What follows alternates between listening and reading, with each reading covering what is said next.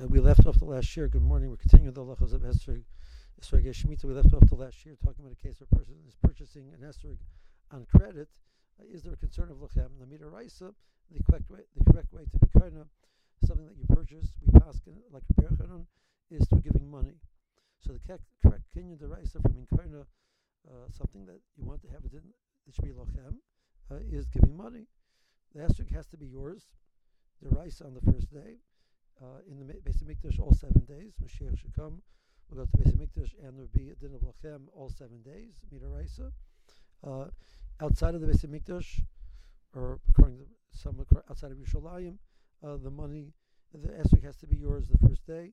Uh, the second day is chutz loretz, uh, and the rest of the rest of the week it does not have to be yours. You can use a borrowed esrog uh, for that purpose. Since it's a din deraisa, the kinyan deraisa is based on money. Uh, giving money over here, you're not giving money. So, but I'm doing a kinyan of uh, meshichah. I'm taking it, I'm picking it up at Hagboah. Is that sufficient? Those are derabanan. So there's a, bit, there's a discussion amongst the poskim whether kinyan derabanan mahani l'deraisa. Over here we have a din deraisa that you have to own it. And does the kinyan derabanan that you're doing, uh, the Hagboah, the meshichah, etc., is that sufficient to give you ownership to, to the mitzvah, the din of Lachem, that is required deraisa? Uh, one possibility is to say that no, you only own it derabanan. Uh, you only own it, own it rabbinically, but not deraisa, because you have not paid for it yet.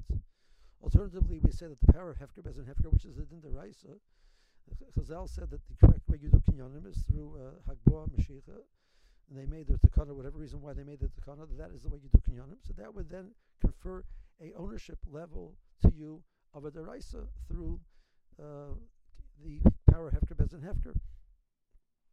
So this is a discussion amongst the poskim, and the Mishnah suggests that one should be careful to make sure that you pay for your esrig before uh, before uh, in order to make sure that you own it deraisa.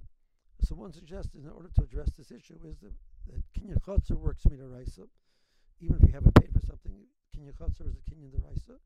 So a person brings it into their home if they have das to be kind of through the kinyan chotzer of their home, or even if a person has a is living in a rented apartment, the kinyan chotzer of your rented apartment, we paskin that it belongs to the one who's renting it, so he can use it for the purpose of of the item on a deraisa level, even though one has not paid for it yet. Uh, so that if the person wants to use the eitzah of not having to make shviyas by uh, not pay, pay, taking it on credit and paying for it uh, after the um, Yom Tov, this way the mercher does not receive uh, the, the May Shviyas, um, that would be the, uh, the eitzah how to do that. Now the concern over here is there's a law that you can't give to May Shviyas to an am ha'aretz because we're afraid he's not going to use it for the proper uh, proper way with all the halachas of Shemitah. So the, the purchaser does not have the problem. The problem is the mercher has the problem. Well, my mercher is. Uh, that is true, but he might not be familiar with all the halachas of Shemitah, uh, which is why we would hesitate to give him uh, the May Paris Shvius, and that's why uh, we would ha- want to use this suggestion to address that problem. But that's, that does not apply in a situation where you're buying it by law because the money has not been given for the esrog. It does not apply in a situation where you are buying an Bezin esrog because you're paying for the cost of the Bezin, not for the esrog.